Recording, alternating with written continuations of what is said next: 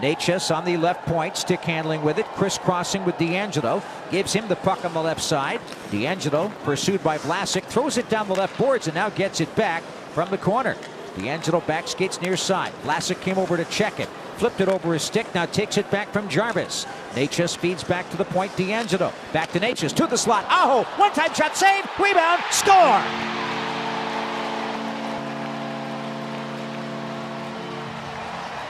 Well, Teuvo Teravainen, right place, right time, in front on the rebound, but the Canes throwing it around with reckless abandon. Good stick save there by Kahkonen, but Teravainen wide open on the rebound, and Kahkonen had no chance. He flipped it above him, but it's 1 0 Carolina.